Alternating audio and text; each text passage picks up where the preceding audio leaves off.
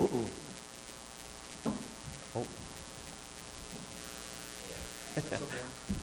I can find it again. Philippians, yes. We're back in Philippians again. I don't know. Keep keep coming back to that book. I don't know. It's uh, it's a good one. Um, it's actually fairly short. You can almost memorize it. Um,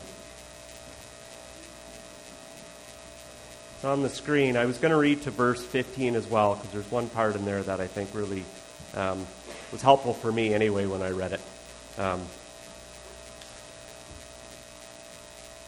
let's read the Word of God. Therefore, if you have any encouragement from being united with Christ, if any comfort from his love, if any common sharing in the Spirit, if any tenderness and compassion, then make my joy complete by being like minded, having the same love, being one in spirit and of one mind, doing nothing out of selfish ambition or vain conceit. Rather, in humility, value others above yourself, not looking to your own interests, but each of you to the interests of others.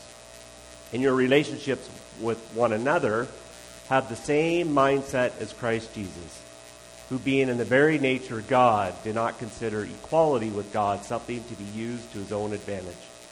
Rather, he made himself nothing by taking the very nature of a servant, being made in human likeness, and being found in appearance as a man, he humbled himself by becoming obedient to death, even death on a cross.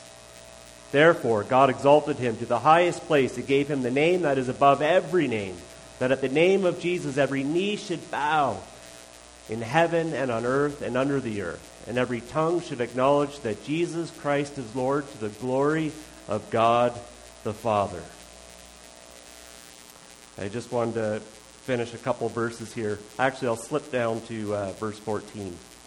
It says, Do everything without complaining or arguing that you may become blameless and pure, children of God without fault in a crooked and depraved generation, in which you shine like stars in the universe, as you hold out the word of life, in order that I may boast on the day of Christ Jesus that I did not run or labor for nothing. I'm just going to back up actually to verse 13. I had it was 15, but it's actually 13. For God is that for God for it is God who works in you to will and to act according to his good purpose. And that's an important verse right there. For it is God who works in you to will and to act according to his good purpose. And I'll come to that as we go along. A self proclaimed Christian walks into the church and proclaims to the congregation I'm the best Christian in the world. In fact, I know every single word of this Bible one of the members takes his Bible and says, "Okay, tell me the tell me the meaning of the word humility, love, patience." The self-proclaimed Christian retorts back, "Oh, so you're just going to make up your own words now, are you?" All truth and no humility. Maybe he has read the Bible, and maybe he thinks he's an expert in it, but he really doesn't have a clue what it's talking about. He's all talk. As funny as this scenario is, it really can describe many followers of Jesus. Many Christians want to proclaim their own opinions. I know I do. Their strongly held beliefs. I know I do. About a particular issue, person, or group. Even with very good reason or evidence for it. But often I find that this comes with a critical spirit and it's joined with a lack of desire to do anything about it to make it better. So we often share these strongly held beliefs or opinions with close friends and family, those we agree with, because we really don't want to be challenged. I don't know, it feels good to feel right, right? But what this self proclaimed Christian, what did he lack above all else?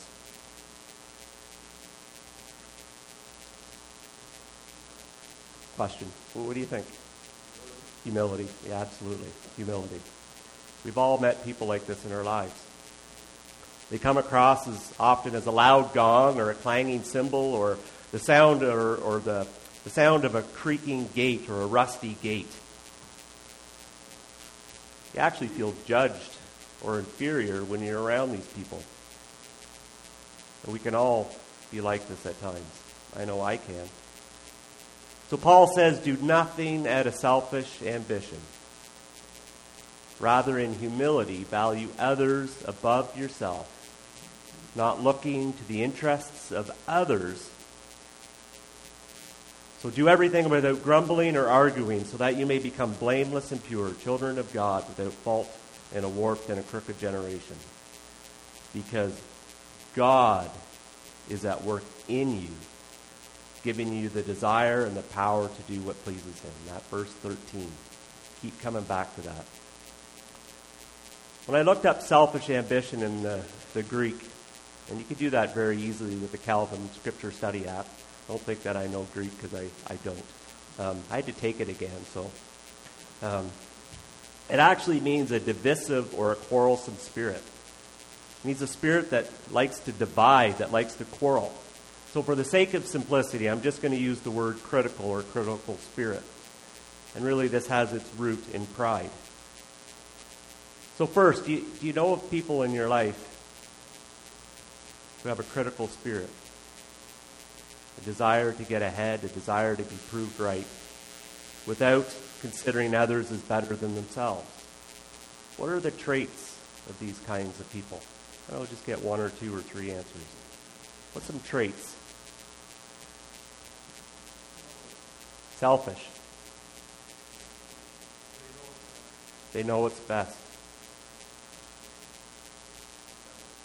stubborn. Don't always listen very well. Quick to want to speak rather than to understand. So if pride is the trunk or the root of the tree, selfish ambition is its branches. And arguing and complaining or a critical spirit is the fruit or the leaves of the tree. If pride is a noun, being critical is the adjective. I had to look that up to make sure I was.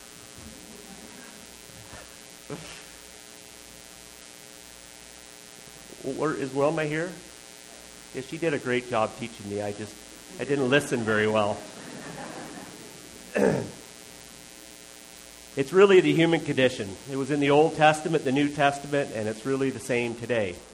And although the Philippian letter is one of Paul's most joyful letters, he's always calling the church back to that, that frame of mind that's opposite. He's calling them away from that frame of mind that's opposite to our Lord Jesus, which is one of humility. He does it through all his letters. Actually, we kind of read about that in the charge this morning. Further, I find that this critical spirit, that the more power one has, it's able to not even tear apart marriages, but also communities and even nations.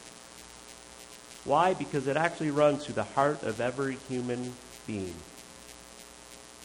Alexander Solzhenitsyn, he observed this from a prison cell in the Gulag. And actually, later in life, he thanked the Lord for his prison cell, for what it taught him. Powerful. And you know, at its worst, this kind of spiritual disease, it really, at its worst, it will harm others get what it wants. It's the story of humanity. And this is why having an identity in Jesus, knowing that God is at work within us, is so, so very important and critical. As I was thinking of humility, I remembered the story from the Bible. Who, who did God call the most humble person? In the Bible apart from Jesus? Who's the most humble man? Moses. Then Heather brought up a good point. Moses apparently wrote the, the Pentateuch or the Torah. So he's actually saying it about himself. Not very humble, actually, but. Um, I'm just going to read this passage here from uh, Numbers 12. Miriam and Aaron, which were his brother and sister, began to talk against Moses because of his Cushite wife, for he had married a Cushite. Has the Lord only spoken through Moses? They asked. Hasn't he also spoken through us? And the Lord heard this. And I was thinking, you know, was it really about him marrying a Cushite wife? It was important for them to, to marry. I think Abraham, he sent his servant to go get a wife for Isaac among his own people. So it was a big deal, but it really wasn't about that. God's hand was on Moses in a powerful way. They were jealous of their leader, they were jealous of their brother. They wanted to be the top dog. They were saying that God, God speaks through us too. Why is he, you know, why is Moses getting all the credit? Then it says, Now Moses was a very humble man, more humble than anyone on the face of the earth. And at this the Lord said to Moses, Aaron and Miriam, come to the front of the tent. so he summoned them, and they went out. And he said, Listen to my words. When there is a prophet among you, I, the Lord, reveal myself to them in visions and in dreams. But this is not so for my servant Moses. He is faithful in all my house. With him I speak face to face, clearly and not in riddles. He sees the form of the Lord. So why then were you afraid to speak against my servant Moses? You see, God was challenging their critical spirit, was challenging their arrogance against their brother Moses. So the anger of the Lord burned against them, and he left them. And when the cloud lifted from above the tent, Miriam's skin was leprous, became as white as snow. So Aaron turned toward her and saw that he had a defiling skin disease. And he said to Moses, Please, my Lord, I do not hold, do not hold this against us, this sin that we have so foolishly committed. Don't, her, don't let her be like a stillborn infant coming from his mother's womb with its flesh half, eaten, half eaten away. So Moses cried out to the Lord, Please, God, heal him. And we know that God was gracious, even in that circumstance. And Miriam had to leave the camp for seven days.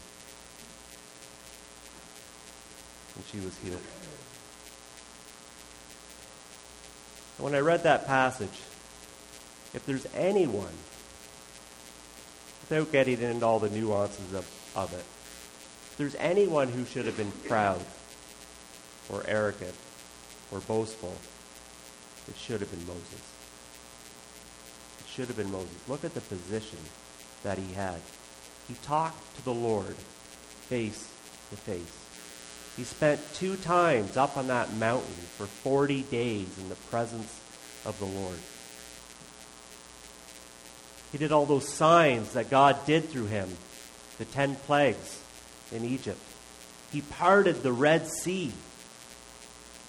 If anybody should have been proud, it should have been Moses. But then I think, reading that story, that, uh, you know, Paul had a thorn in the flesh to keep him humble after he had these exceedingly great revelations. Moses had 600,000 complaining Israelites grumbling. That was thorn in the flesh enough.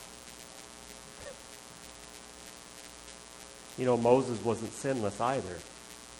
And that's important to know. He wasn't perfect.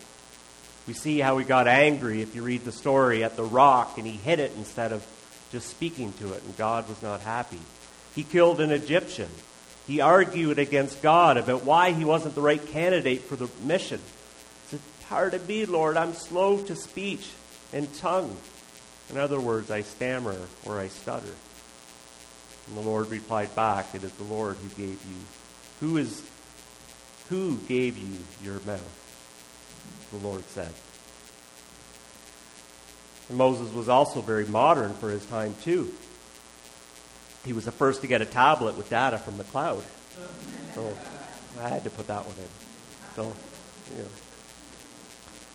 But he was the most humble man on the face of the earth. He was faithful and humble in all of God's house. And God knew he could work through the man of Moses. And you see Miriam and Aaron, they were they were jealous. They weren't like, yeah, we got to support this man. Look what God has done through him. We need to do everything to make Moses' mission successful. They complained. And they looked for something. He married a Cushite wife. But really, it was just a, he just needed something to complain about to disqualify him. They had a critical spirit. Spirit. They weren't looking to the interests and concerns of their brother by putting their own needs aside. The church in Paul's day, too, was never immune from this, and neither are we today. That's why Paul made it such a big deal. You see, it's impossible to argue or complain when you're putting the needs of others and not thinking about yourself in the process. It's hard to argue and complain. That's why Paul said, consider others as better than yourself. I was well, what similar command when Paul says, consider others as better than yourselves? What command are you thinking of? Oh, love the Lord your God with all your heart, soul, mind, and strength, and love your neighbor as yourself. Love others as yourself. That's what Paul was thinking of, likely. It's how Jesus sums up the whole Bible. So if love is the trunk of the tree, humility is the branches, and good deeds and helping others is the fruit. You see, the Bible, the Bible acts, and it's not always easy to read. I admit I struggle with it. Sometimes I want to, sometimes throw it away because I struggle with it. I struggle with OCD, and I struggle sometimes with, with feeling judged by God. And uh, I have to really really wrestle with, with separate, not separate, but that love and judgment. It's something that I've always wrestled with my whole life and probably will continue to do so, although it does get better. And God has been so gracious and so kind to me. I just sometimes remember the negative than I do the positive. We're our own worst enemies. But the Bible's a window. It gives us a panoramic view of what the world is like and what God expects from his people but it also shows his incredible love, grace, forgiveness for humanity. For God so loved the world. The Bible first acts as a mirror for our own soul. And in tandem with the Holy Spirit, it should convict us of our own ability to be humble on our own. Daily, we need to see our brokenness and our reliance on Him and the grace that we need from Him. And the next level with this critical spirit, this is, this is weighty though. When we have a selfish or a critical spirit, we always want to play the judge. Just like this man at the beginning in that story, that scenario.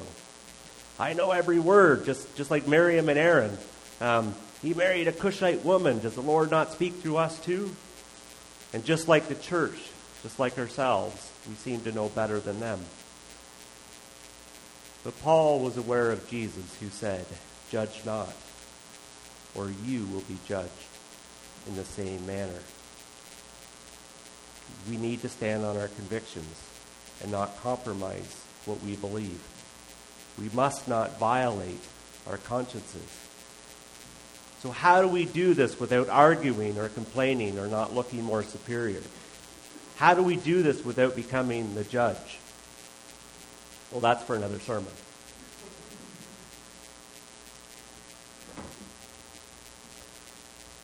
And just a little, um, just some lessons I learned from Oswald Chambers on this being critical and judging. Just hear this. Jesus' instructions with regard to judging is very simply put. He says, don't. That's what Jesus is saying. Don't. Criticism is one of the ordinary activities of human activity, of human beings. Yet nothing in the spiritual realm is accomplished by it. Think about that. Think over your life. Think of how God has used you, blessed you. Think about that. Really, criticism is the dividing of the strengths of the one being criticized. The Holy Spirit is the only one who's in the proper position to criticize because he, is, he alone is able to show what is wrong without hurting or wounding. He alone. It's impossible to enter into fellowship with God when we're in a critical mood. I know that's, I, I can start praying and start to be critical when I'm praying, and immediately I'm shut up. Immediately I can feel like, okay, God's not receiving this at all. Criticism serves to make us harsh, vindictive, cruel, and leaves us with this idea that we're somehow superior. Jesus calls us not to judge, but in humility consider others as better than ourselves. This won't happen quickly. It's developed over time. So be aware of anything that causes you to be more superior. We come to Jesus, it's hard to escape his penetrating search on our lives. If we see a speck in our brother's eye, guess what? He'll point out that log, that 2 by 4 that 2 by 12 in our own eye. Maybe that big old piece of plywood. Every wrong thing I see in you, God finds in me. Every time I judge, I condemn myself. Romans 12, 17 to 24. Stop having a measuring stick for other people. There's always at least one more fact which we know nothing about in a person's situation. When God shows us how sinful we can be apart from His grace, there should never be a person that we would despair of or lose hope for.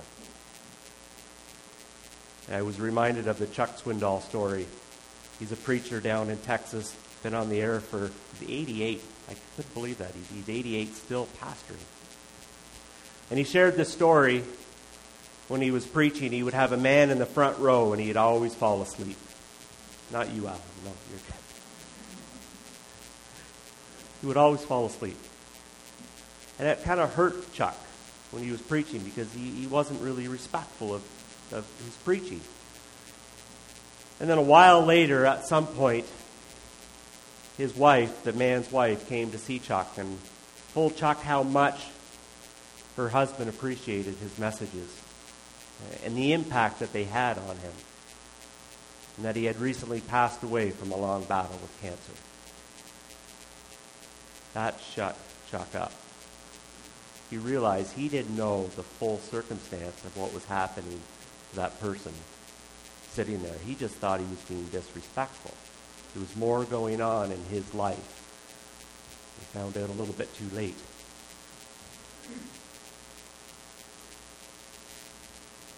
I'm not Paul. I'm not Moses. I'm not Peter. Neither is Pastor Dan. Neither is any of us. Sometimes we do need to speak prayerfully and humbly over situations that are an injustice to the other. But we also sometimes need to prayerfully and humbly just walk away. We should never violate our own consciences and convictions, but we don't have to be a jerk about them either. We don't know the whole story until we really listen well, and even then I wonder whether we know the full story. And I often think, let's never burn bridges that God does not want us to burn.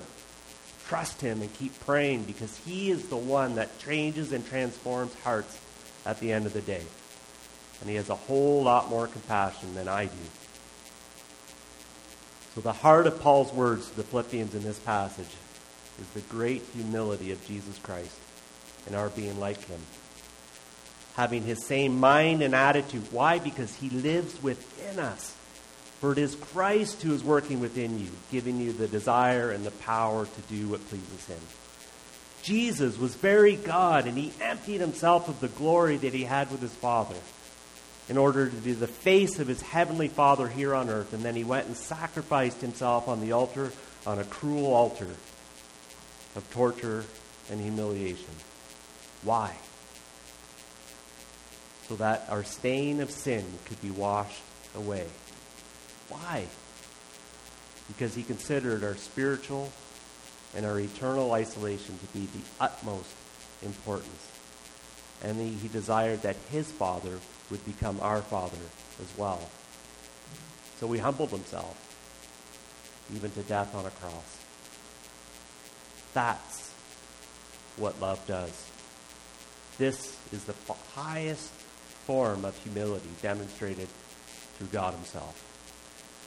So, can you think of someone in your life whom you see as being very humble? And if it's yourself, go back and read the sermon again. what are some traits of humble people? I know me and Heather talked about this a few weeks ago, and we both said the same person. We had the same person in mind. What are some traits of humble people? They listen. Easily approachable. Generous. They never inflate themselves, but seem to always build up other people.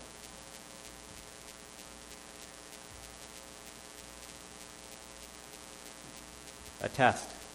How do you know if you're either more proud or more humble? Well, here you go.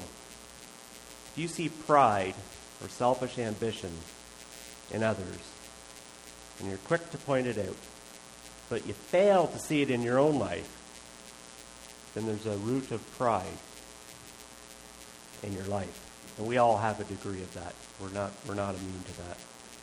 C.S. Lewis said, If you think you are not proud, it means that you are very proud indeed. If you see humility and gentleness in others, and you're quick to say so, yet never see it in your own life, you are very much on the road to humility. You will do, and C.S. Lewis also says, you will not be thinking about being humble because you will not be thinking of yourself at all. I wish I could get to that point. I really do. Application. How do we learn humility? And how do we see others as better than ourselves? Well, first, it's by the renewing of our mind by taking every thought captive and letting Jesus examine it, and knowing that He is at work within us. What if? What if we went 40 days, 40 being a very biblical number, or one week, or even one day, maybe even one hour, and we don't complain about anything? Nothing. Because sometimes you actually have to just not complain about anything to be able to get away from complaining about people. You got to cut it at the root we do have concerns, and we need to leave that at his feet, whether we journal it, we write it down. We can't, we can't avoid that. But what if we hold ourselves accountable and we just don't complain about anything? Whether it's the weather, the government, the news, our aches, our pains, our money, our lack of, our kids, our spouse, our job, or anything else. This includes gossip or negativity. I think it's best to stay away from social media and the news for a while. And I've been kind of on this for quite a while now, and I find that I mess up almost constantly. But I'm catching myself being negative, and I don't want to be that person. But then you need to flip it. You need to flip it. And you need to find someone each day to find something, to say something good about, to encourage them, to support them, to say, to praise them for what they're doing well and then go a little bit farther and find someone and give them, whether it's a dollar or a donut or a meal, do something for somebody else. You might think, well, I never get out of the house, and you can give online. And I heard a, a ministry leader that says, you know, when people even give a dollar, maybe it doesn't go far, but it shows that they care. It shows that they care. And I firmly believe that's why I'm kind of passionate about this, even though I'm not practicing it as good as I want. I think God will open our eyes to see humility in other people. And often we'll find the greatest humility in those who seem to suffer the most. The fruit of negativity, that critical spirit, will begin to rot as the nutrients for that root is starved compassion for others will begin to grow. What could happen? What blessings may pour out? What if? And why not? Some of these thoughts do come from you too, Aunt Sally. They do. They do.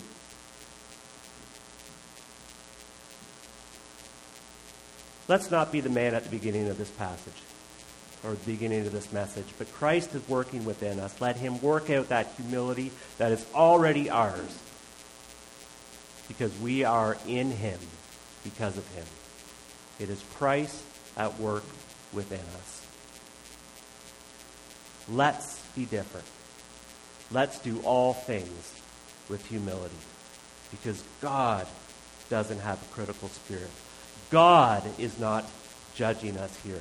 God is wanting to fill our hearts with His love. He's wanting to use us to transform the world that is into the world that ought to be. And it's going to happen one comment at a time, one smile at a time, one conversation at a time, in humility. As Christ works within us, we work out the humility that's in us. Let's pray. Heavenly Father, we thank you that you are a, a God of just an abundant compassion, that you love us, that you care for us. Thank you that you are not critical when we fail, but you are faithful and just, and you will forgive us of our sins. And you will cleanse us from all unrighteousness.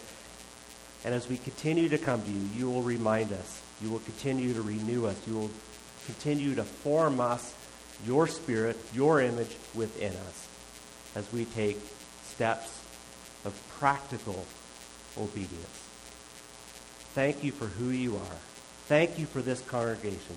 Thank you for or the elders and the deacons that have, have said yes to your call to serve this church. Thank you for many that work behind the scenes, whether it's cleaning the church, whether it's the books, whether it's, it's catechism, whether it's youth group, whether it's all kinds of different things on committees. Thank you for the work that they do. They do it because they want to serve you. We praise you. We bless you. We love you. We pray all this in Jesus' name. Amen.